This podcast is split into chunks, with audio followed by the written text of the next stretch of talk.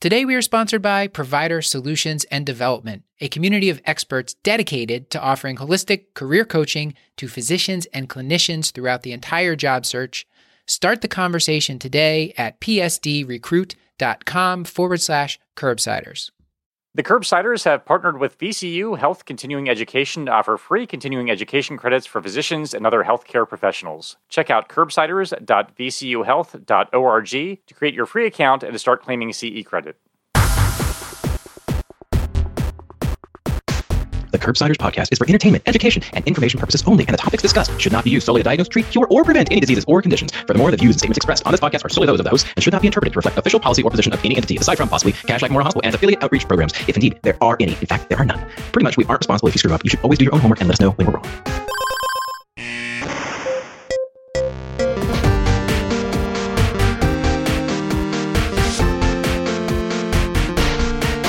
Well, Paul Stuart, it was another great one. Well, hi, we, Matt. We just talked. Are we starting? We are starting, Stuart, which is why you're interrupting me. So we uh, talked about uh, breast cancer screening tonight. We also talked about how to work up uh, the uh, breast lump, and we had a fantastic guest and a fantastic producer who we'll introduce in a moment here. But Paul, first, can you remind people what do we do on this show? Such a great question. We are the Internal Medicine Podcast. We use expert interviews to bring you clinical pearls and practice changing knowledge. And our amazing producer brought us an amazing guest to bring us amazing clinical pearls. So we had the good fortune to have Dr. Nora Ploutz at Taranto with us, who brings us our guest today. And I'm going to let uh, Dr. Taranto tell us all about who we talked to and what we talked about. Hey, all. Um, I'm so excited about this episode. We just had a fantastic conversation with our guest, Dr. Nancy Keating. She is a general internist at Brigham and Women's Hospital, as well as a researcher in the Department of Healthcare Policy at Harvard Medical School, not to mention one of the fabulous Wednesday Phyllis Jen Center preceptors, where my primary care clinic is. Um, her research examines provider, patient, and health system factors that influence the delivery of high quality care for individuals at risk for or diagnosed with cancer. She's authored a number of reviews and research studies examining breast cancer screening and is quite enthusiastic about helping women make informed and shared decisions about screening. She's taught us about all of this and more. So, without further ado, let's get to it. Hey, Nora. What did one mammary gland say to the other mammary gland? Oh, Oh, no. boy. Let's not. Oh, no. Let's not. Oh. I gotta ask what? Thanks for staying abreast with me. I think we can actually keep that in the show, Paul. That could have been far worse. Yeah. All right. I was We'll call it a prepared. win. for Pretty You, you know it'd be really funny? I- I- If someone could take the Black Eyed uh, Peas song, Oh, uh, no. My Humps, and actually turn it to like My Lumps and uh, talk about breast cancer screening with it. Yeah. I feel like I've actually thought about that in my head also. I. What is happening? I don't I- like it. I'm not sure what that says about us. Yeah. Clair, I don't know, please Nora. put this somewhere in the show. Maybe at the end. Nancy, thank you so much for joining us. I know we got postponed but a little bit, but I know this is going to be worth the wait. Uh, before we get into talking about breast cancer screening and, and breast lumps, can you tell the audience, give them a one liner about yourself, and maybe throw in a hobby, something interesting you do outside the world of medicine? Great. So I'm a physician scientist with a primary care practice, and I'm a health policy researcher where I study organization, delivery, and payment of healthcare for individuals with cancer or at risk for cancer. I'm married. I have two kids, ages 12 and 13, and um, I would say probably my most uh, favorite hobbies are travel and cooking. what have you been doing for travel in the last few months? So the COVID era has created some challenges. We've had to uh, switch plans on two international trips, but we did. I did just get back uh, from two weeks in a week in Maine and a week in Vermont, and it in many ways. COVID provided a nice opportunity to do some more exploring in areas that are pretty nearby, and I clearly haven't spent enough time in. It was really great. Like looking, seeking out the biggest ball of yarn in uh, Sure. road roadside attractions, things like that. That famous main attraction, the ball of twine. Well, Well, we spent we spent almost a week in Acadia National Park, Oh which is one of the parks I've never been to. I've been to about thirty of the U.S. national parks, and somehow haven't been to the nearest one to me. And uh, it really was spectacular. Yeah, my family has a cottage in Flye Point, Maine, near Blue Hills, so not too far from Acadia. Great. And I should mention to the audience, they may be hearing uh, Stuart's cat. And Stuart, what was the cat's name again? Pablo Picasso. I All can right. definitely hear him. Yeah, we we could probably get the cat out of the room, but let's just let's just record with Oh, Pablo he's out of the room, tonight. that's the He's- problem. he seems like a great cat. Did you want to ask Nancy any questions in between the meowing of your cat? Yeah, absolutely. So, Nancy, what's the best advice that you could give to our up and coming young, especially female physicians, in order to reach the level of expertise and uh, accomplishments that you've done?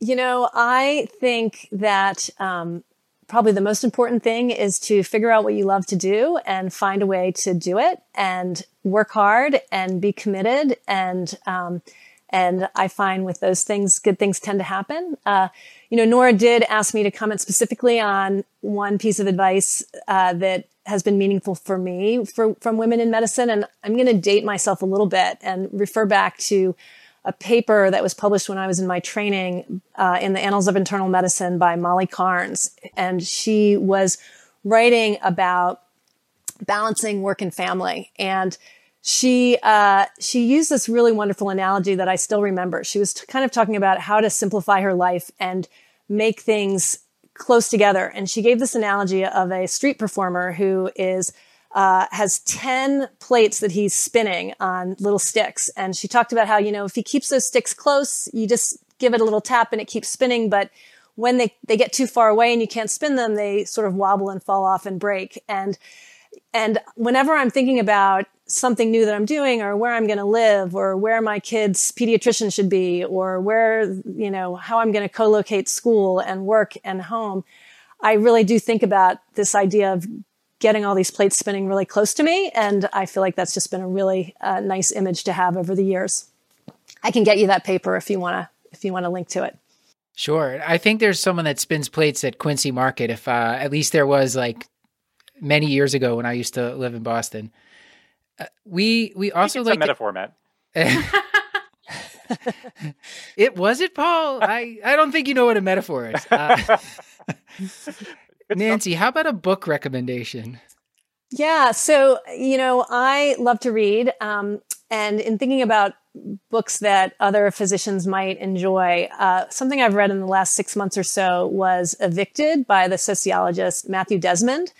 And while this isn't specifically about healthcare, it provides a really compelling description of the challenges that so many of our patients uh, and so many Americans are facing in just being adequately housed. And I think that the more we think about the impact of social determinants on the health of our patient population, it's just, I think, a really wonderful insight. Um, uh, he, Matthew Desmond spent a year embedded in two different communities in Milwaukee, and uh, the stories he tells are just incredibly compelling. Great recommendation. Thank you. Nora, did you want to give a pick of the week before we get on with the with the show? Sure, I have one in mind. Um, this is actually another medical podcast. I'm not sure that y'all have heard about it. It's called Run the List.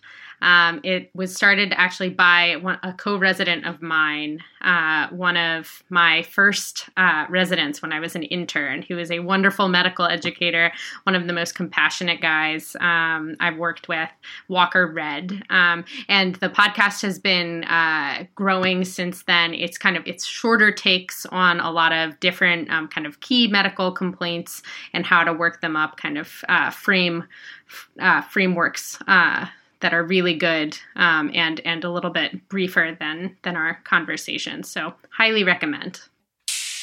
Hey, is a career change part of your strategy for the future? Well, our sponsor, Provider Solutions and Development, has a team of experts ready to guide you through today's physician job landscape. With over 20 years of experience, they are committed to finding you the right team, the perfect setting, and the work you are meant to do. PS&D's in-house recruiters are not focused on quotas and they do not work on commission. Whether this is your moment to shine, pivot directions, or discover something new, Provider Solutions and Development has access to hundreds of opportunities across the country. So reach out today at psdrecruit.com forward slash curbsiders. So, with that, uh, unless Stuart or Paul have any really pressing picks of the week, we can get on with the case. Nora, do you want to do you want to do the honors? Yeah, of course. So for our first part of the case, we've got Miss Brenda Cantwell. She's 46 um, and she has a history of hypertension, major depressive disorder and remission, and obesity, who presents to your office uh, in the outpatient setting with a right sided breast lump. She states it's not painful to the touch and that her husband actually noticed it a month ago. It hasn't dramatically changed in size since she noticed it um, and hasn't noticed any nipple discharge, any changes to the skin, um, no pain otherwise really no symptoms. Um, and so, so kind of starting with this case, um, I'm wondering what what things on that history um, are you looking for, and what other questions are important to ask in gathering gathering more data on this person with a new breast lump. Great. So you've already told me that it hasn't changed much, but it does seem to be new over the last month or so. It's non-tender.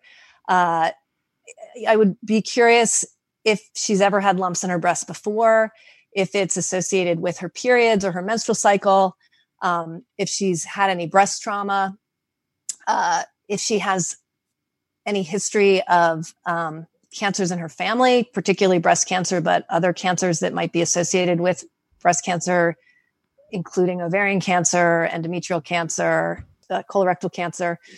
Um, if she's had a recent pregnancy, obviously that would be relevant. And um, and you know, thinking a little bit about other risk factors for breast cancer. She is in her 40s, a, a point at which risk for breast cancer starts to increase in prevalence. And so, um, with a painless lump, obviously, you know, thinking about malignancy is is a key thing to so, out how do you think about the differential diagnosis for this like as a if you if you're in the primary care clinic you're seeing someone with a lump how do you think about it? Does it differ based on the patient's age? Can you talk us through that? Yeah, so you know the thing that we obviously are most concerned about is ruling out cancer. Uh, you know, in these lumps, cancer is actually a pretty uncommon diagnosis, probably 10% or fewer, uh, depending on someone's age. But it's the thing that's most important to find, and so uh, I'm I'm always thinking about that. Uh, aside from that, you know, things like breast cysts are very common fibroadenoma are, are very common. Uh, just just nodular fibrous breast uh, breast can be something that can sometimes feel like a lump although that tends to be a little bit more bilateral. There you know are for more acute things thinking about a breast abscess uh, particularly if there's fever or redness or swelling um, in someone who's been recently breastfeeding uh, or or recent pregnancy can have a galactocele um, trauma can be associated with fat necrosis. So someone gets hit in the breast with a softball or involved in a motor vehicle accident. And those are kind of the main things that we're thinking of. Um, obviously, the risk of of malignancy, as I mentioned, goes up as you as you get older. You know, for women who are quite young, that is incredibly uncommon. Although it's you know it's not zero, so it should always be on our differential. But um, but as we're thinking about evaluating them, you know, this woman's 46. I, I certainly, and she has a painless mass that is new. You know, I am going to make sure that it's not a malignancy. So there's a lot of controversy that surrounds doing clinical breast examinations. And per this uh, patient's reported history, her husband, I assume, was doing a, clinical breast examination about a month ago and found the this this lump. And uh, what what's your take on on doing these on well just doing in, in general clinical breast examinations uh, as part of a, a routine tr- a screening? Yeah, and so you know, I'll, I'll I'll sort of distinguish a couple of things. One is the breast self exam, and the other is the clinical breast exam, and also think about them both in the in the screening context and in the a diagnostic context. Obviously, this in this case, a clinical breast exam is highly indicated because she has a mass. So we're doing case finding. Uh, this would be a diagnostic clinical breast exam. But what do we know? Well, you know, first let's just mention uh, breast self exam. So for many, many years, we recommended that women learn how to examine their breasts systematically once a month. And um, that has actually been tested in two large randomized clinical trials, one in Russia, the other in China. And both trials found no no benefit of decreased breast cancer mortality in this population that's not being screened, and actually an increase in the number of uh, false positives and a cascade of diagnostic testing that didn't actually pr- cause benefit. So, so now it's generally felt that recommending breast self exam is not something that we need to be doing. That said, you know, there still is a reasonable number of breast cancers that present clinically and up to 10 or 15% of all breast cancers are not ever evident on mammography screening. And so I think that we have to recognize that some patients are going to be finding masses on their own and, and we should be attuned to that. I think then the next question comes to what about clinical breast exam? And clinical breast exam, uh, has not been shown in randomized clinical trials yet to lower breast cancer mortality, although there is a large study underway in India that we hope to, to have reports of in the next year or two that hopefully will help us to answer this question. Um, for many, many years, this was recommended that at least once a year, women should have a clinical breast exam. In 2015, the American Cancer Society updated their breast cancer screening guidelines, and we'll talk about them a little bit later, but they actually explicitly recommended against routine clinical breast exam. The United States Preventive Services Task Force has instead said that the evidence is insufficient to recommend for or against it. And um, I know that this has led a lot of people not to do clinical breast exams. Um, the, the, the American Cancer Society basically justified this decision by saying, you know, we're worried that it will, it will cause false positives and unnecessary biopsies and there isn't enough evidence to support it. And they said, you know, it takes time and we'd rather you spend that time focused on engaging patients in shared decision making about their, uh, their screening decisions.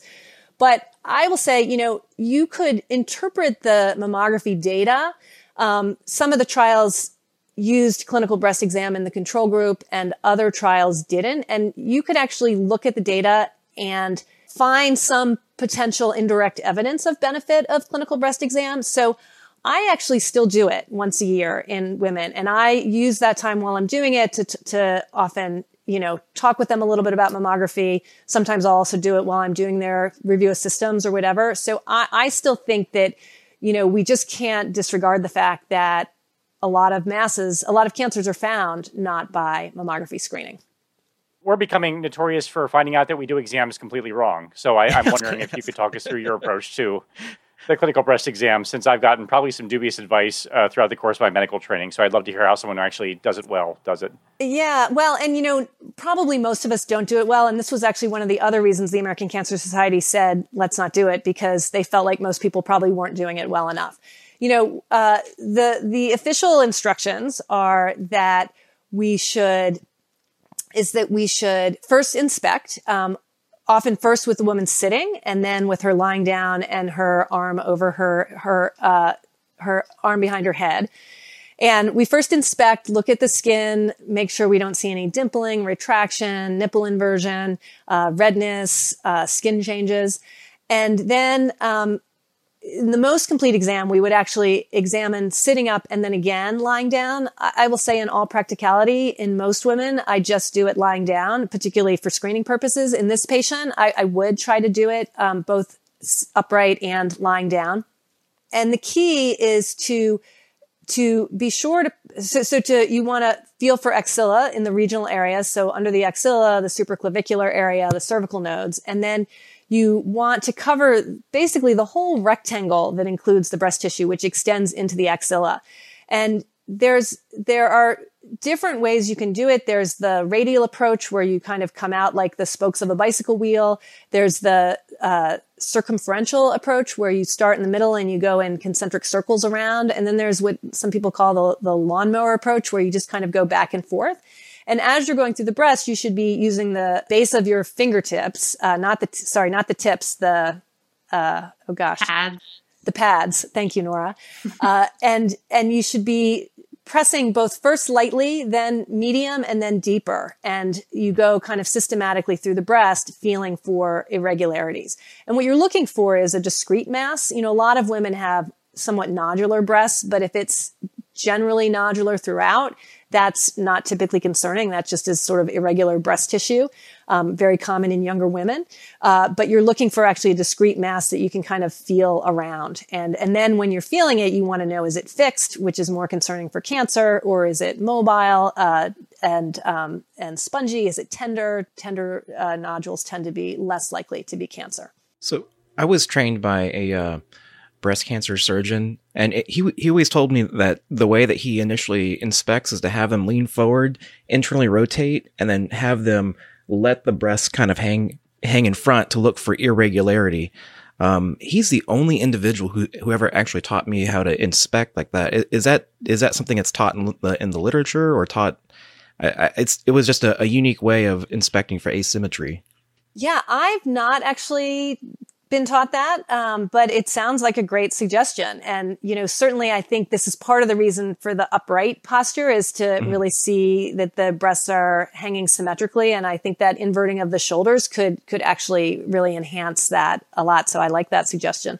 Yeah, Stuart, I actually was taught that as well. Also, only by a breast surgeon, though.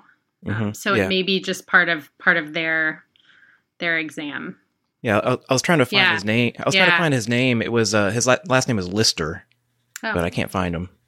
Well, let's get back to Miss Cantwell. So she's 46, and we talked a little bit about some of the historical things that we would look for, um, risk factors that might make us think more malignancy, and then the differential. We talked about how how to do the exam.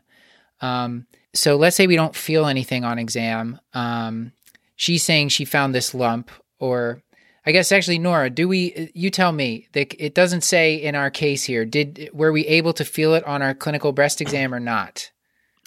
Um, let's say we did feel it, and maybe we can quickly talk about how it would go if we didn't feel it.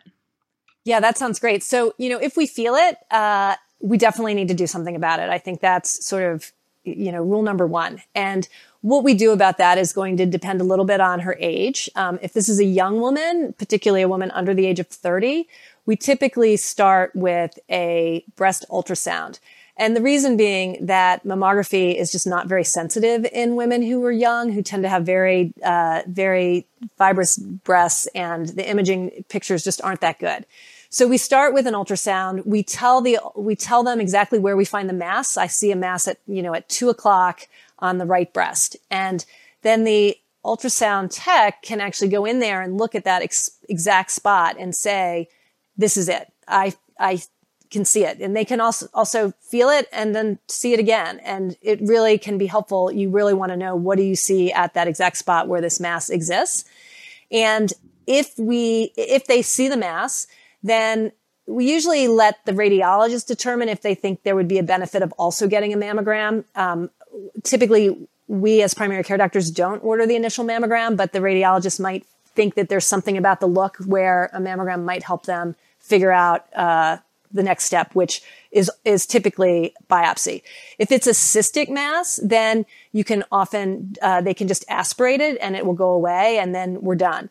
If it's um, a solid mass or a complex mass, then it typically should needs to be biopsied, and the radiologist will do a core needle biopsy, and then you have your answer. Um, if the uh, if I think the the more challenging question is what we do when that ultrasound is negative. So if the ultrasound is negative, but there's still a mass, either the patient's convinced that there's a mass or I'm convinced that there's a mass. You know, there's a couple things we can do. If the patient's young and otherwise uh, totally healthy, you could have them go home for two months, come back in two months through two, two menstrual cycles, and many of these will resolve on their own. And if it goes away, then you're done. If it doesn't go away, or if they're not menstruating, then they should go to a surgeon for evaluation and consideration of a biopsy based on just the feel of it, even if you don't see it on ultrasound. Um, the, the process is pretty similar for women over the age of 40, uh, over the age of 30 or 30 and older. But in that case, you typically order the diagnostic mammogram as well as the ultrasound and they get both studies because one may miss something that the other one might capture. And the, the performance characteristics of the mammography at, in women over the age of 30 is just better. And so, uh, it seems reasonable to do that. Is there a case in which you would get just the mammogram as opposed to both? In I think so. Women over 30? Yeah, I don't think so. I think um, because, you know, because 10 to 15% of breast cancers are not visualized on a mammogram, that the ultrasound can really help complement the mammogram. And this is again an ultrasound done for case finding. You know, we know that ultrasounds alone are not good screening tests for breast cancer because there's huge numbers of false positives. But if you're looking in a specific area, then the ultrasound can be very helpful. And it also then, you know, can help you tell, is this a fluid filled cyst or is this actually a, a, solid mass? Is there any role for point of care ultrasound as an adjunct to the uh, clinical breast examination or has it been looked at?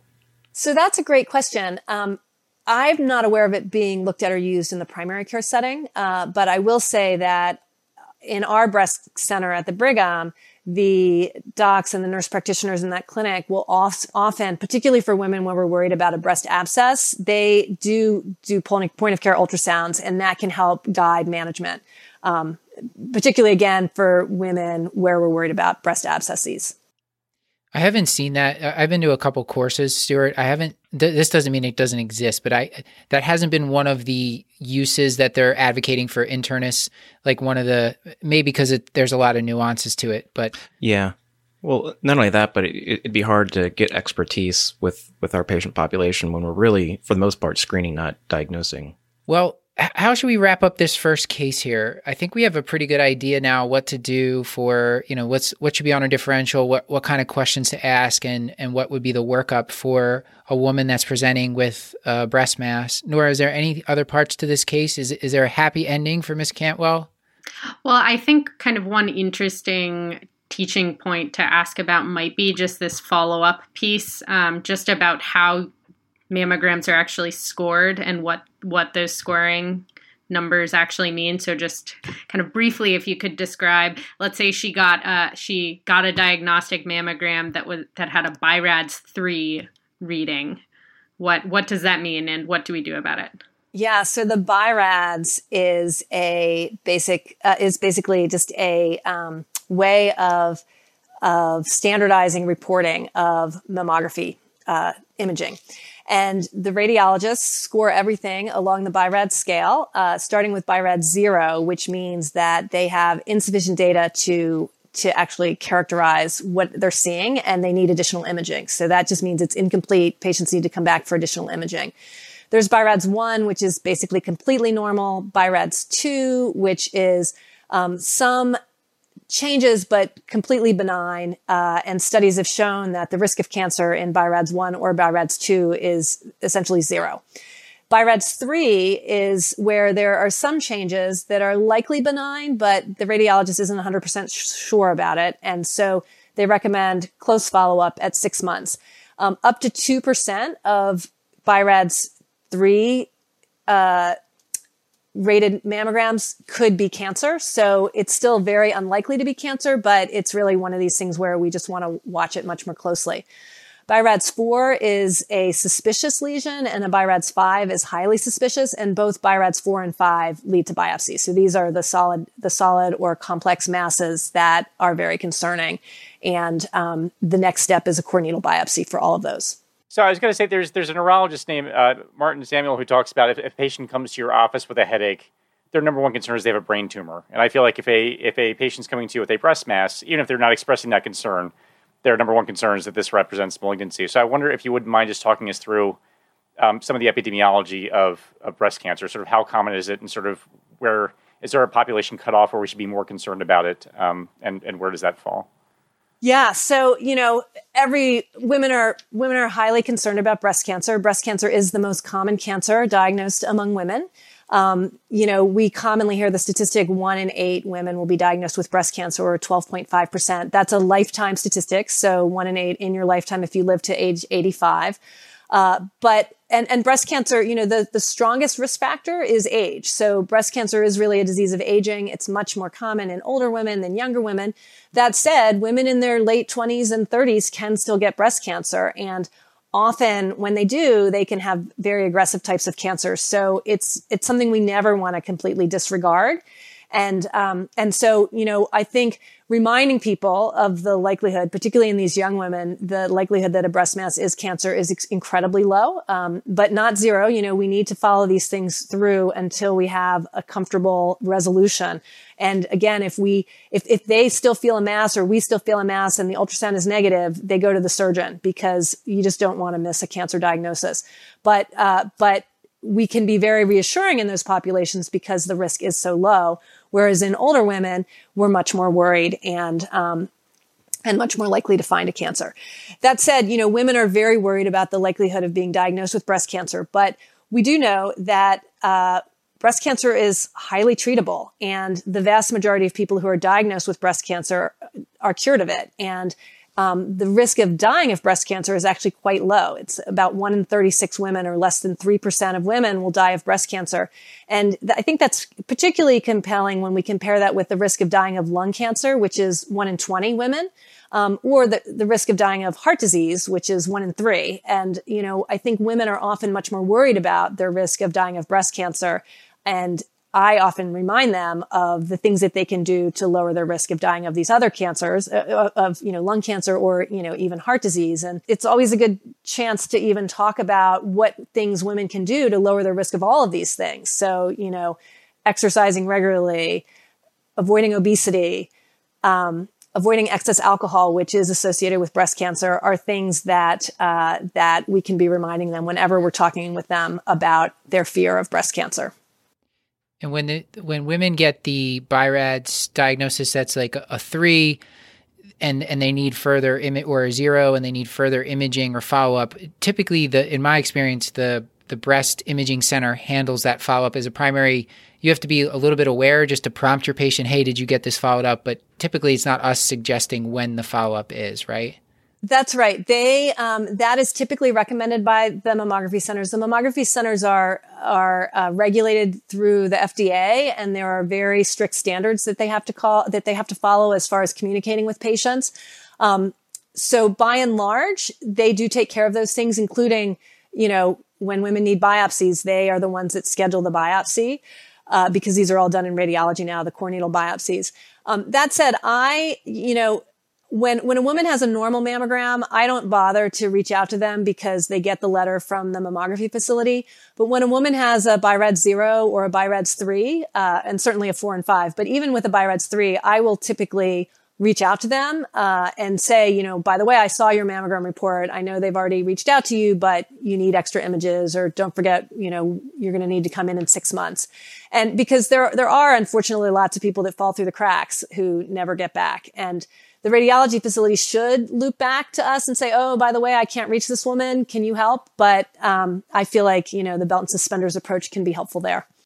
I like it.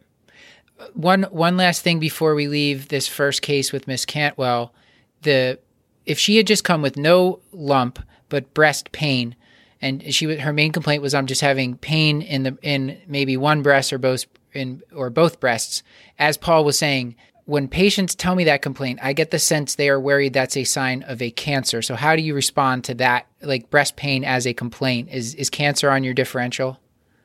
Yeah, you know, cancer is rarely um, associated with pain eh, or the the answer when someone's only complaint is pain.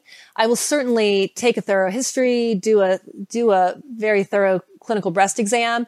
Um, if I don't feel any kind of masses, uh, I won't do anything else other than to make sure that they are up to date with any appropriate screening and then talk with them about some of the other things that can cause breast pain like menopause or uh, dietary uh, dietary issues and then you know think through is there anything that they can do? Uh, you know often even just a better fitting bra can be really helpful uh, to to attenuate these symptoms. Great. Nora what's what's up next here? Well we've got another case with another friendly face, uh, Miss Mammy Graham, Miss Graham, uh, who is 46 as well. She is just establishing care with you in your outpatient clinic. Um, she's never had any sort of breast complaint, doesn't have any currently, and she's never had a mammogram. And so this gets a little bit into uh, the uh, breast evaluation without a breast complaint. Um, could you tell us a little bit about what the current guidelines recommend in terms of uh, mammogram? Yeah. And, you know, I think maybe even before I mention that, I'll just say one briefly some comments about screening in general. So, what is the purpose of screening? When we're screening, we are trying to find disease, in this case, cancer or breast cancer, early before it would cause symptoms, but also at a time where we can intervene and make a difference and lower mortality, lower the likelihood that that cancer would cause them to die. Um, we also want to make sure that any screening test has a good benefit, this mortality reduction, but with very few false positives and false negatives and other harms like overdiagnosis, which we'll talk about later, which are problems that screening can do where we find disease that we don't need to find. So, um, and, and, maybe I'll just even define it now. Overdiagnosis, which I think we all now recognize is the chief harm of many screening tests, is when we find a cancer or find disease that we never would have found in the absence of screening. And this is something that's hard for people to get their head around that, you know, there could be a cancer in your body that is never going to progress, might even regress. Or if it does progress, it progresses so slowly that you're never going to feel the lump or have symptoms from it. And you will live the rest of your life and die of another cause and you'll never have known you had it. But if we do the mammogram and we find it, we don't know if that's a cancer that wasn't going to cause problems or not. So we treat it like we treat all cancers. And in that case, we would be subjecting this patient to the harms of treatment when they're not actually realizing the benefits. And so, um, as, as we learn more and more about uh, cancer screening, breast cancer screening, and some other cancer screenings, I think we're much more aware that this is a, a problem that we need to be cognizant of. So, um, so looping back to you know what's going on with the guidelines. Well, prior to 2009, we had a lot of consistency in national guidelines, at least in the United States, where the guidelines generally said all women age 40 and over should be screened every year with a mammogram. And that changed notably in 2009 when the U.S. Preventive Services Task Force updated their recommendations and said that we should start routine screening for women age 50, continue screening every other year or biennially until they're 74. And then they said, or, or 75. And then they said age 75 and over, we have insufficient evidence to recommend for or against mammography screening. And this recommendation caused a huge uproar because of this question of what's, what about women in their 40s in particular? And, you know, who are you to say that the benefits are being outweighed by the harms? Um, at that time, the USPSTF emphasized the risks of false positives where you have to come back for additional imaging and the risk of unnecessary biopsies where you have a biopsy that doesn't lead to a diagnosis of cancer. And and the response was, you know, these are not that big of a deal. You know, yes, they might cause anxiety and, um, and mood changes and there's some inconvenience of biopsies and maybe some pain and bleeding, but by and large, they're not that big of a deal. And, you know, you're talking about maybe a life saved.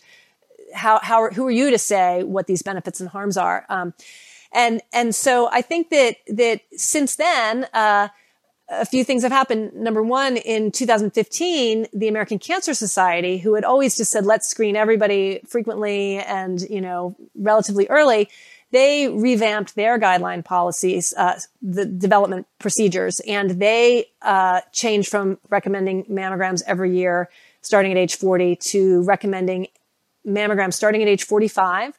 They said do them yearly until a woman's 55 and then do them every other year until the woman has a life expectancy of 10 years or less. And they said women age 40 to 44 should have the option to undergo annual mammograms, um, but recognize that the benefit to harm ratio in these younger women is less than it is for older women. In 2016, the USPSTF reinforced their same recommendations from 2009. So again, recommending mammograms uh, every other year starting at age 50 with individualized decisions before age 50. In the US, still the American Radiology Society does recommend mammograms every year starting at age 40. So there is still some uh, disagreement among organizations here.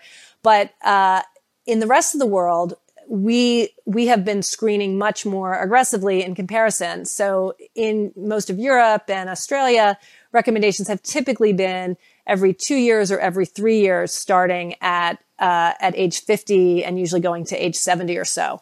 Um, and and there's you know there's even some a couple years ago uh, the Swiss Medical Board uh, made created a lot of attention when they published an article saying you know we've reviewed the mammography benefits and harms and we think as far as screening programs go we could use our scarce medical resources much more effectively in other things. And they actually decided they were not going to start any new mammogram screening programs and maybe even phase out their existing programs.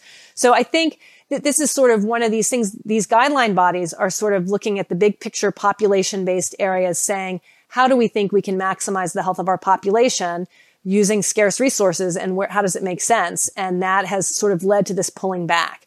Um, you know, but we'll talk a little bit more about, you know, my approach and what I think we should be doing uh, for women in their 40s and 50s a little bit. Yeah, you know, some of our listeners um, may be thinking because there's a few studies that have come out that look at the impact of um, frequency of mammography and look at survival and really don't show a significant improvement based off of the increased frequency of mammography. And the largest study I can recall was I believe in the annals, it looked at 16 million uh, Americans uh, over a from 1990 to about 2006 timeframe. Um, and then when we look at the cancer survival, the 10 year cancer survival for breast cancer from about 1975 to 2010, it has improved by about 28 to th- 25 to 30 percent, give or take. One of the the authors of an article that was published in uh, the Journal of Cancer Policy in 2015 stated that this improvement in mortality was unlikely to be the result of advances in prevention or screening, but because of the improvement in actual in, in the treatment of the cancer itself. Uh, how would you respond to someone who says that, well, maybe mammography itself is not for my patients, or the patients who say it's not for me? Well, so those are all really great points, and um, you know, the data that we have on the benefits of mammography screening are limited. So there have been eight or nine, depending on how you count them, large randomized clinical trials of mammography screening. However, they were conducted in the 1960s, 70s, 80s, and 90s. And so there is a lot that we don't know. And there's sort of two camps on this. There's one group of people that says, you know what? The mammography technology is so much better now that certainly the benefits of mammography screening would be better because we can just see the cancers so much more, so much better with our digital technology. There's another side of the argument though that says, listen, in the 60s, 70s, and 80s, we didn't have great treatments for breast cancer. Treatment for breast cancer is so much better now that maybe there would be less of a benefit of mammography screening. And unfortunately, I'm, I'm not optimistic that we're going to have a great answer to that question. Um, and, and, we're sort of stuck with the data that we have. But I I think that uh, that the benefits are smaller than most people recognize. And even when we think about what is the benefit, so if you do the meta-analyses of these randomized clinical trials, it suggests that the overall benefit of mammography screening is a 21% reduction in the likelihood of dying of breast cancer. That's also, that's not overall mortality. It's a breast cancer mortality endpoint. And that, that, um, and there's a couple things I'll say about that. So first of all, the 21% reduction in the likelihood of, of dying of breast cancer is great. It's certainly better than a zero reduct, you know, a 0% reduction. But what it also means is that of people who have cancers with the potential to be, de- that are, that are potentially deadly, you know, still 79% of those women with these very aggressive cancers will die even if they have a mammogram, right? So we're, we're decreasing a minority. The, the other thing that's is really important is that this benefit varies by age. So the risk reduction for women in their 40s is about 8%. The risk reduction for women in their 50s is about 14%, and it's about 33% for women in their 60s. So this is when we get back to what is the balance of the benefit and harms for women in their 40s, and part of the reason that the USPSTF recommended against it. In fact, in the most recent meta-analysis, which was updated with the Canadian trial data, that was a null study for the benefit of mammography screening compared with clinical breast exam alone, the um, there was no benefit. So in the most recent meta-analysis, this eight percent risk reduction is not even statistically significant. I think it probably is real, but I also think it's probably very small. And so when we think about you know, these are, these percentage reductions are relative risk reductions. If we think about absolute risk reductions, I like to talk to my patients and sort of frame this in a population of 10,000 women that I screen every year for 10 years. And over that 10 year period, for women in their 40s, we're likely to save about three deaths from breast cancer.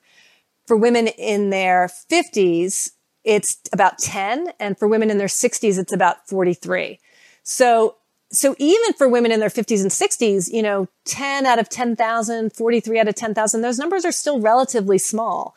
And, um, and they're certainly very, very small for women in their 40s. And I think that this is part of the reason that we should be we should be going away from routine reflexive you're 50 years old you need a mammogram to you're over the age of 40 you need shared decision making about whether regular mammography screening is right for you and we'll come back to talk a little bit more about how that conversation could go and what what other resources are available to help us with that conversation so three three and ten thousand for women in their forties. I mean, the it's like ninety nine point nine nine you know, percent at least are not not benefiting from that.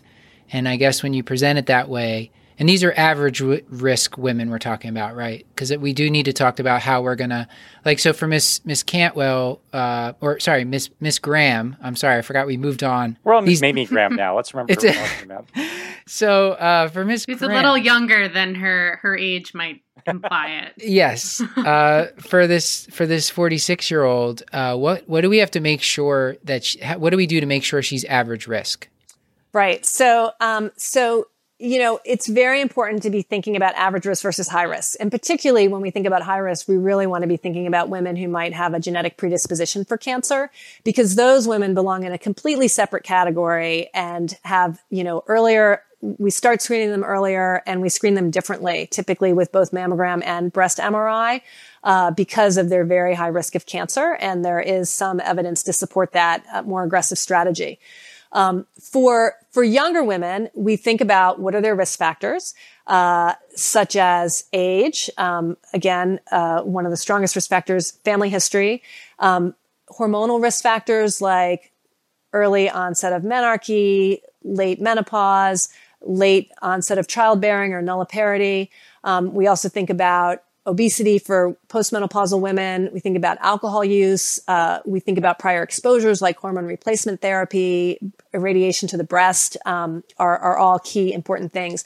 And then, and then, you know, for women that don't have a lot of red flags, like I had radiation for uh, lymphoma when I was younger, or I have a strong family history, then we typically turn to a risk prediction tool. Um, the most common one out there is the breast cancer risk tool, which is on the NCI's website. It's based on a model called the Gail model uh, that takes a lot of these risk factors, both age, um, exposures, prior breast biopsy was something I forgot to mention, and um, and then gives you an estimated risk of breast cancer. It's worth noting that these models perform very well for populations of patients. They they perform a little less well for an individual, predicting an actual individual's risk of developing cancer in the next five years, but they're currently the best thing we have. And so you can plug a patient's characteristics into the risk tool and it will give you a number that says, you know, this 40, some 40 year old woman has a 0.7% risk of breast cancer in the next five years. And then it will also give you the risk of an average 40 year old woman, which is also 0.7%. And that gives you a sense that this woman's risk is average risk. Um, there are, uh, there are, um, if a woman's risk is substantially greater than average, then that might be someone where you want to talk about earlier or more regular screening in someone that has a particularly low risk, then again, you might be a little bit less worried. And, and, it is important to let them know that this isn't a perfect risk assessment, but that it does help them feel comfortable that you are not at particularly elevated risk of developing breast cancer. You're like the average woman. And so we can talk about breast cancer in that con, breast cancer screening in that context. I was looking at the one tool, the um, BCSC. Um, it was requiring that you know the patient's breast density. So wouldn't that require that they've already had a mammogram to know that? Yes. And so, um, so let's talk a little bit about breast density. So breast density is a uh, mammographic appearance description. So you you don't know someone's breast density until you've seen a mammogram, and basically every mammogram is graded on a four level scale from um, almost entirely fatty, which is the least dense, uh, to scattered fibroglandular tissues, uh, which is the second category. The third category is heterogeneously dense, and then the fourth category is extremely dense. And we know that women with dense breasts have a, an elevated risk of breast cancer. And the other thing that's important to know about women with des- dense breasts is that uh, there can be a masking effect where the breast density can obscure cancers. And so cancers can be missed. And it's a real challenge to try to figure out how to how to deal with uh, breast density in in our current population. There uh, has been large advocacy um, in recent years, um, started initially by a, a, PhD scientist named Nancy Cappello, who was diagnosed with a stage 3 3B breast cancer just a couple of months after having had a normal mammogram. And she went to the doctor and said, "How how could I have had this normal mammogram?" And the doctor said, "Well, you have dense breasts." And she's like, "Well, I didn't know that." And so she started an advocacy organization that has successfully uh, led to uh, breast density legislation in most states. And then most recently, national legislation. And the FDA is now working on guidelines to implement a notification about breast density. And so these states now and now nationally, there are laws that say we need to notify women about their breast density. The big challenge is, is that we don't actually yet have good studies to say how should we do this notification? What kind of language should we use? Um, do women even understand what it means? And we also don't know what to do about it. Uh, what does it mean? Some of these notifications uh, laws even require language such as talk to your doctor about whether additional imaging would be useful. But we don't yet know that the additional imaging is useful in preventing deaths from breast cancer. And we, we know that it could be associated with overdiagnosis. So it is really, really difficult to know what to do in this situation. Um, you know, there is some evidence that uh, that doing digital uh, tomosynthesis or uh, 3D mammography might be a little bit better for women who have dense breasts. Um, you might also want to screen these women more often because the absolute benefit will be greater if your risk is higher, and these women do have a slightly higher risk. But we're still, it's still a little puzzling what to do about whether these women should undergo ultrasounds or MRIs, which are associated with more breast cancers identified, but also associated with a lot more false positives and possibly overdiagnosis. But back to the BCSC calculator, if you do know the breast density, that's another calculator that can be very helpful. I have done an exercise where, um, because one question that came to me once was, well, should I get a baseline mammogram? So I kind of have a sense of the, the baseline breast density. But in my, in my experience in, in plugging numbers into the calculator, in a relatively low risk woman, there's not a level at which a high breast density is going to c- create a high enough risk that would make me want to change my, my recommendations. And similarly, in someone who's very high risk, even if they have low breast density, I'm not going to change my recommendations. So I don't find, I, I don't find that calculator to necessarily be better but it can be useful if you have breast density or if someone's really worried about their breast density to, you know, help them to understand that I'm factoring in your breast density and you still are not at elevated risk of cancer. That that reminds me of the uh, ASCVD risk calculator, where like if they're young enough and they're a woman, like no almost no matter what numbers yeah. you put in, like their risk their risk is not going to go up. Systolic blood pressure two twenty doesn't matter. Okay, that's... So you you mentioned a couple of of um, imaging modalities, which I always find a little bit confusing, and especially sort of patient selection for those. So you mentioned Tomo, um, which I, I, say like I know what it is, but I might not, and then also mammography, and then I will often sometimes, I, often sometimes, very well done, Dr. Williams, but I will sometimes have patients ask for breast MRIs because mammograms are so notoriously uncomfortable. So I'm I'm wondering if you just wouldn't mind sort of talking us through the different imaging modalities that are available and how you do patient selection for for each of them. Yeah. So, so, you know, we'll start with just the standard 2D mammogram, which is now typically digital mammography.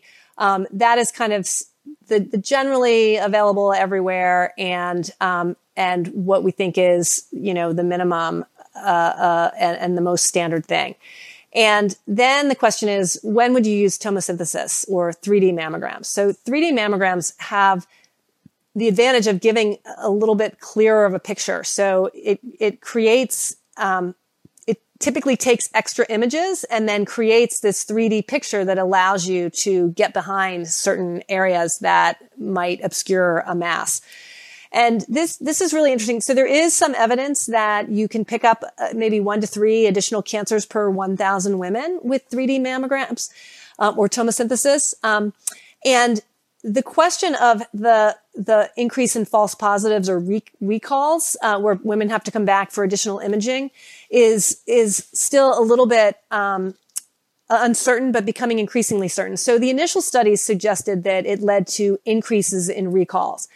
And now what it seems to be is that in Europe, it tends to lead to increases in recalls where recall rates at baseline are pretty low.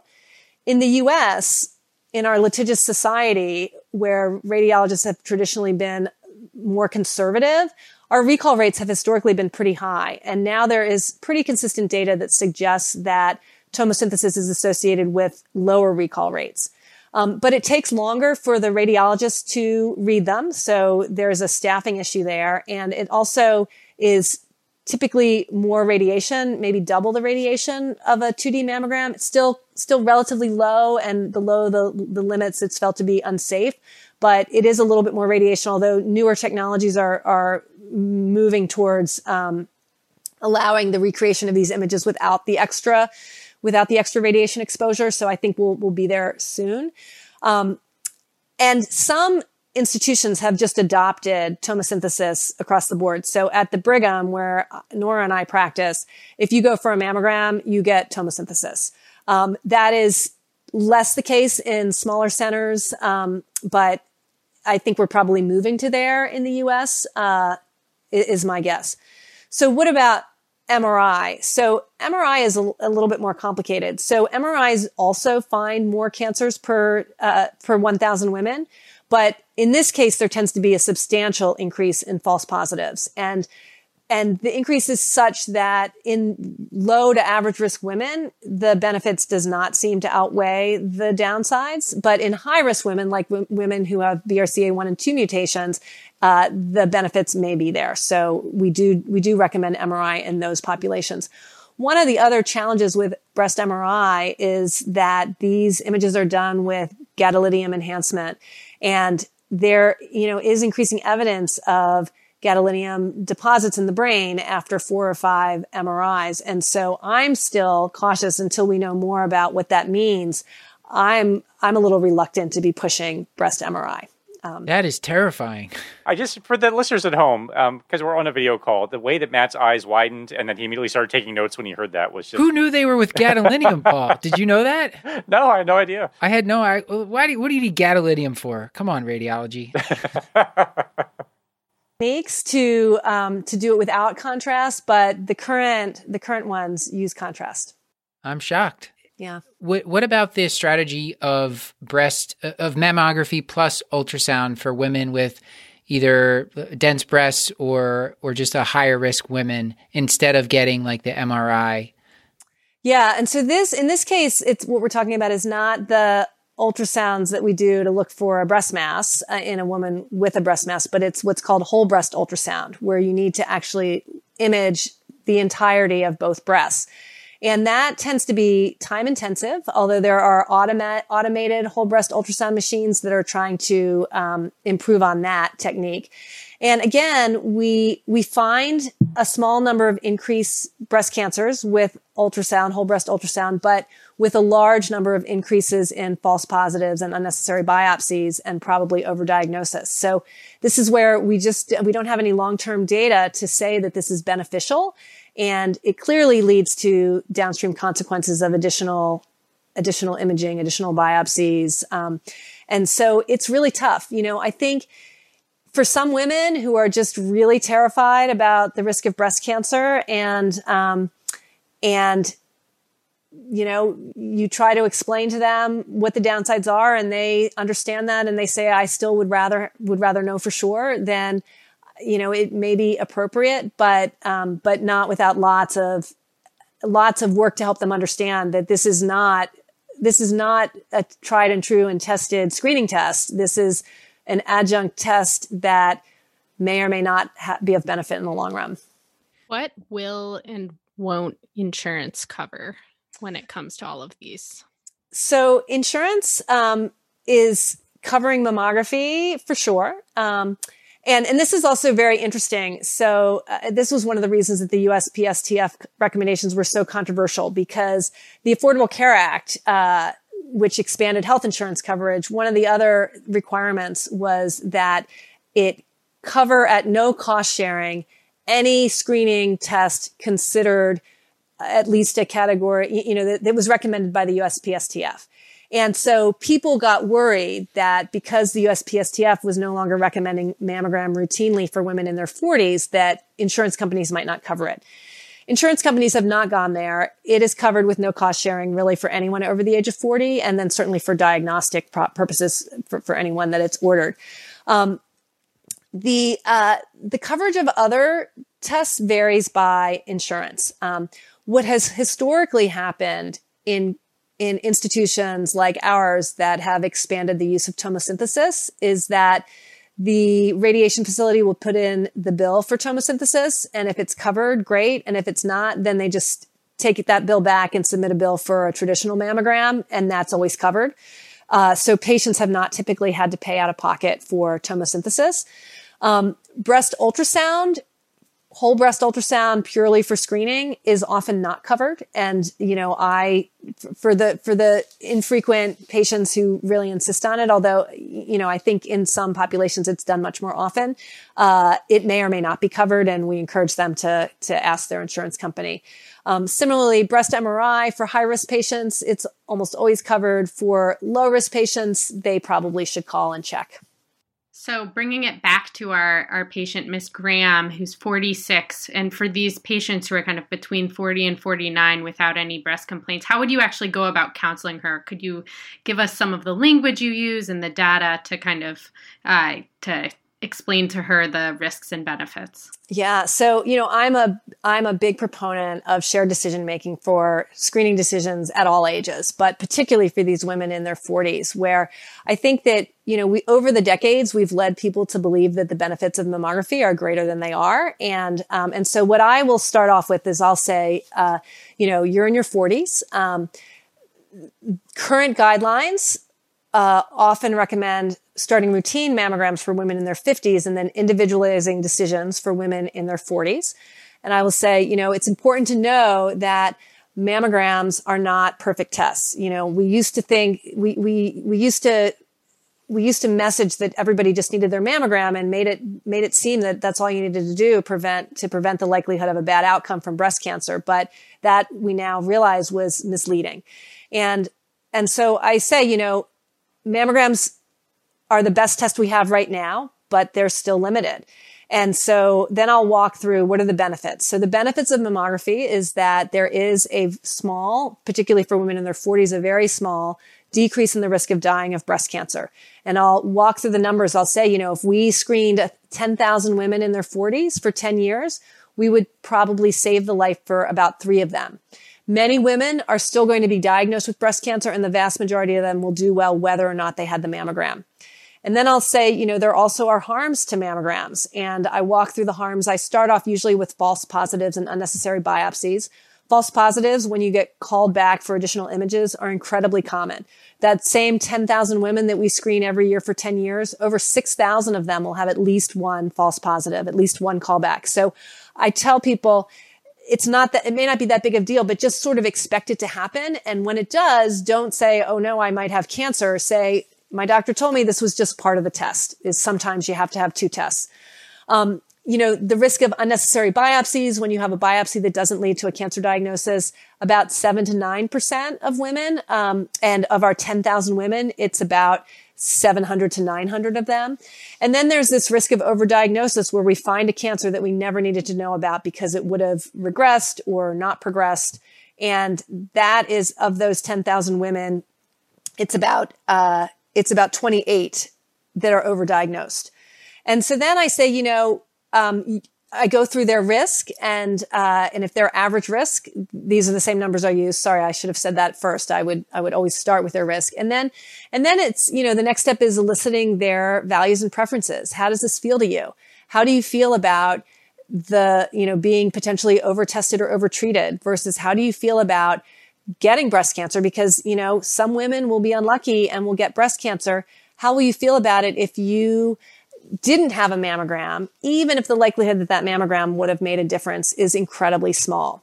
And I have some women who say, Oh yeah, I don't like all this excess testing. I'm going to wait till I'm 50 or, you know, I definitely don't want to start now. And I have other women who say, I could never live with myself if I got diagnosed with breast cancer and hadn't had a mammogram.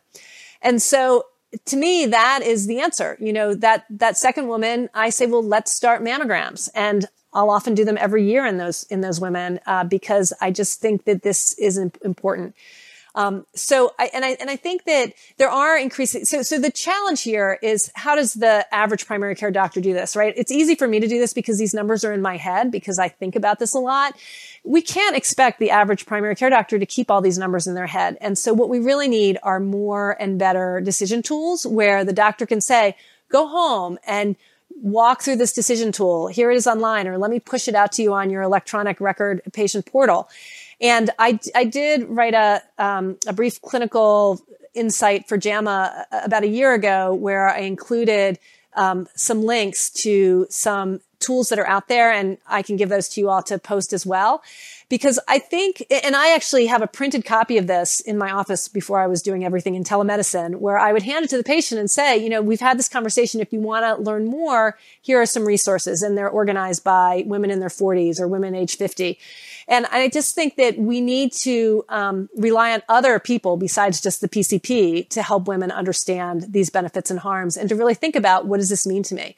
And I think that this even goes to women in their 50s, right? Like I think that as I mentioned before, our our quality measures should not say what proportion of women age 50 to 70 had a mammogram in the last two years. They should say what proportion of women over the age of 40 had a shared decision discussion about whether or not to have a mammogram. And I think there are a lot of women, even in their 50s, where they might say, you know what? I, I, get that there's a benefit enough for the guidelines to recommend it, but I think 10 out of 10,000 is still pretty small and I don't want to have it. And I think that can be perfectly appropriate as long as they understand the benefits and harms. So you're saying that having my EHR just scream mammogram at me as soon as the patient turns 50 is maybe not the best approach, is what I'm hearing. Right. And, and I actually think that, you know, these guidelines have been interpreted to where, where many people are not having discussions for women in their forties, which I think is also a, a mistake. And right. interestingly, there was a, there was a first person narrative in Stat News, which is a local, um, medical news journal, I guess, uh, that, um, where a woman said, who had d- been diagnosed with breast cancer, wrote this narrative and she said, I, I was 43. I asked my doctor if I should have a mammogram and my doctor said, if you don't want a mammogram, you don't need a mammogram. And then she was diagnosed with breast cancer and she blames her doctor for, for her diagnosis. And, and, you know, she was clearly not making an informed decision about whether or not she should have a mammogram. And, and I think she should have been. I think that the doctor should have sat down and helped her understand the limited benefits of the mammogram and then helped her engage in that decision about whether she should have a mammogram or not.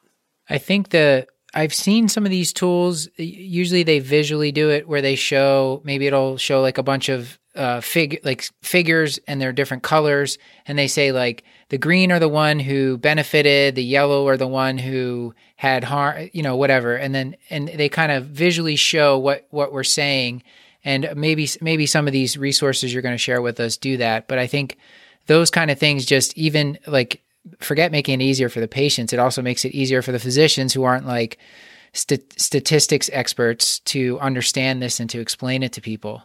It's like the blind leading the blind sometimes, Paul, with all these uh, these numbers. No, I think anyone who knows our shows knows that we're an expert in statistics. But I mean, for other doctors, yeah, no, I guess this might be a problem. Yeah. Uh, thank goodness for Rahul, uh, if he's listening. Well, let's. Uh, I think we should move on to our final case. So we've we uh, Miss Graham, I think, decided she'll wait till she's fifty. She was average risk, and she didn't. Uh, she wanted to to avoid ex- extra testing. So Nora, what's the last case to bring it home? Uh, so we have Miss Cantwell's mother here, uh, Miss Britta Lumpworth. She's 75 and also new to your care. Sorry, guys. I went a little overboard with these names. that, that's that's too I don't on get Um, it. Uh, real, real deft touch. It's subtle. that's too on the nose even for me. so subtle. Um, um, she has not gotten a mammogram ever. Uh, she has no complaints, is on a baby aspirin and amlodipine, and hasn't been to a doctor in 30 years. Um, should she be getting a screening mammogram if she if she's willing for some reason? Yeah, so it's a great question, and and I think that this this question of when we should stop doing mammograms is a really good one. Um, we don't have tons of guidance on this because there have been no randomized clinical trials conducted in women age 75 and older. All of our data come from observational studies. We know that older women have lower risk of false positives and unnecessary biopsies, probably because they have less dense breasts. Um, but they also have higher risk of overdiagnosis because they have more competing illness. And so, um, you know, our best estimates of the benefits and the harms are that uh, of the 10,000 women in their 70s who get mammograms is that we would probably save about 20 lives. So better than women in their 40s and 50s, not as good as women in their 60s. Um, so the, the the more recent trend is in is based on some modeling studies that suggest that when women don't live at least 10 years, the likelihood of actually benefiting from the early diagnosis and treatment is relatively small.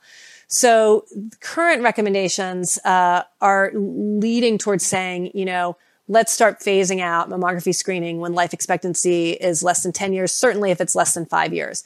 And so in this case, what I would do is I would think about what's this woman's life expectancy? And we can either use life tables. I actually have a picture of life tables for men and women in the US that I have stuck on my wall in my office and I'll pull it down and, and look at it with the patient.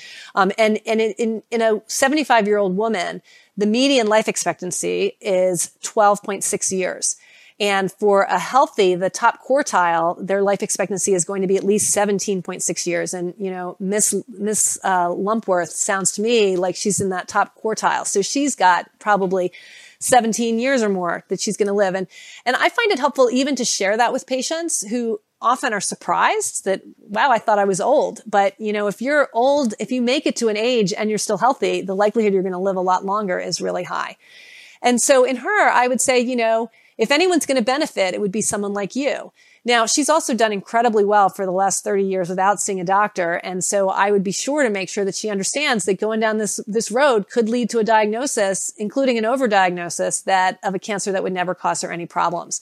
And, and the one caveat I should say about overdiagnosis is that, you know, I've been using this estimate of about 19%, but that's, um, we, we don't really know yet what the precise number is for older women versus younger women.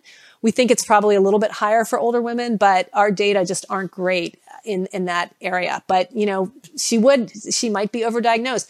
But I think it's also important to tell women that if they don't get the mammogram, or even if their life expectancy is only five years and I recommend against it, it doesn't mean that they can't, that they might not get diagnosed with breast cancer. The key is that finding that breast cancer earlier wouldn't have made a difference. And I think that it's really important that people understand that because again, you know, breast cancer is common in older women and you don't want them to get diagnosed and have, have them say, my doctor said I would, I didn't need the mammogram and I wouldn't get breast cancer. Like that's not what I said. It's that finding it earlier wouldn't have made a difference. And I the, know and Miss the, Lumpworth like I think I do. I think she's gonna. I think she's gonna shake your hand and walk out of your office with no mammogram. And that might be the best thing for her. um, the one other plug I'll put out for is is another um, life expectancy calculator called ePrognosis. This was developed by uh, a group of geriatricians, and it takes not only age but um, comorbidity and health status and factors in and gives you an estimated life expectancy. And they even have an app that you can download that can help you think about screening decisions based on life expectancy. As a uh, just quick, quick way to estimate, like for patients, a 75 year old patient, I like to say, and, and, tell me if you think this is wrong, I can stop doing this. But when you see a, a patient that's 75, but they're still like doing everything that they would want to. They're exercising. They look like they're in their 60s biologically. I would treat, you know, I would still screen those people as if they're in their their 60s if they want to. Um, and I usually say that to them. And it Yep, sounds like Miss totally. Lumpworth is in that category. She's like functionally a 65 year old woman, and so maybe, like you said, she might she might benefit. Right. If anyone's going to benefit, she will. But it would also be perfectly appropriate for her to say, I'd rather not. And, uh, you know, as long as, again, I've engaged her in a discussion with this where she understands the benefits and harms and she shares with me, me her preferences, then I'm comfortable with that. Paul, this just this just won't stop coming up. Why can't why can't everything just be black and white for us, Paul? Tell me what to do. just tell me. Is there a procalcitonin? Does that help with a breast breast cancer screening, Paul?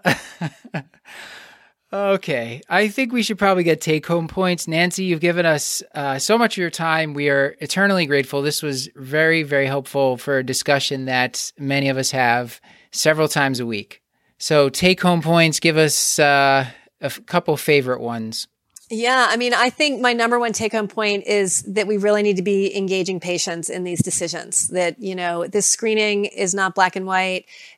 The mammography test is just not as good as we've racked it up to be over the years. We really need better tests and better ability to distinguish uh, overdiagnosed cases from cases that we really care about. All right. Well, thank you so much. Uh, did you have any plugs that you wanted to, any any websites or anything like that that you wanted to leave uh, the audience with? Yeah, you know, if I can just um, maybe send you some things to post on your website, including some links to these shared decision making tools, which I think are particularly useful for the busy clinician that just can't keep this in their head. Sure. We will put those in the show summary on iTunes or Apple Podcasts. It is now as well, so people can click on those uh, as they're listening to this. All right. Thank you, and uh, have a good rest of your evening. Hopefully, it's as exciting as this whole thing was with with us. Awesome. Thanks so much. It was really a pleasure. Thanks so much. This has been another episode of the Curbsiders, bringing you a little knowledge food for your brain hole. Yummy. Get your show notes at thecurbsiders.com forward slash podcast and sign up for our mailing list at thecurbsiders.com forward slash knowledge food to get our weekly show notes in your inbox. That's right, Nora, because we're committed to providing you with high value practice changing knowledge. And to do that, we need your feedback. So please subscribe, rate, and review the show on Apple Podcasts or contact us at thecurbsiders at gmail.com. Special thanks to our producers for this specific episode, Nora Taranto, and to our social media team, Beth Garbs Garbatelli on Twitter, Matt, Maddie Mad Dog Mor- you know, I'm not used to that one yet. Maddie Mad Dog Morgan on Instagram, and Krista Chumanchu on Facebook. Until, until next time, I've been Stuart Kent Brigham. Uh, Clair, please keep all that in. I and until next time, I've been Dr. Matthew Frank Watto. I've been Dr. Nora Plout Taranto. And I would be remiss if I did not thank the great Dr. Stuart Brigham for composing our theme music that you're hearing now. Also, special thanks to Clair Morgan of Nodderly for editing our audio, which has to be just a Herculean task. And as always, I remain Dr. Paul Nelson Williams. Thank you and goodbye. And thanks to our partner, VCU Health Continuing Education, who's helping us offer free CE credits for physicians and other healthcare professionals. Check out curbsiders.vcuhealth.org for more information.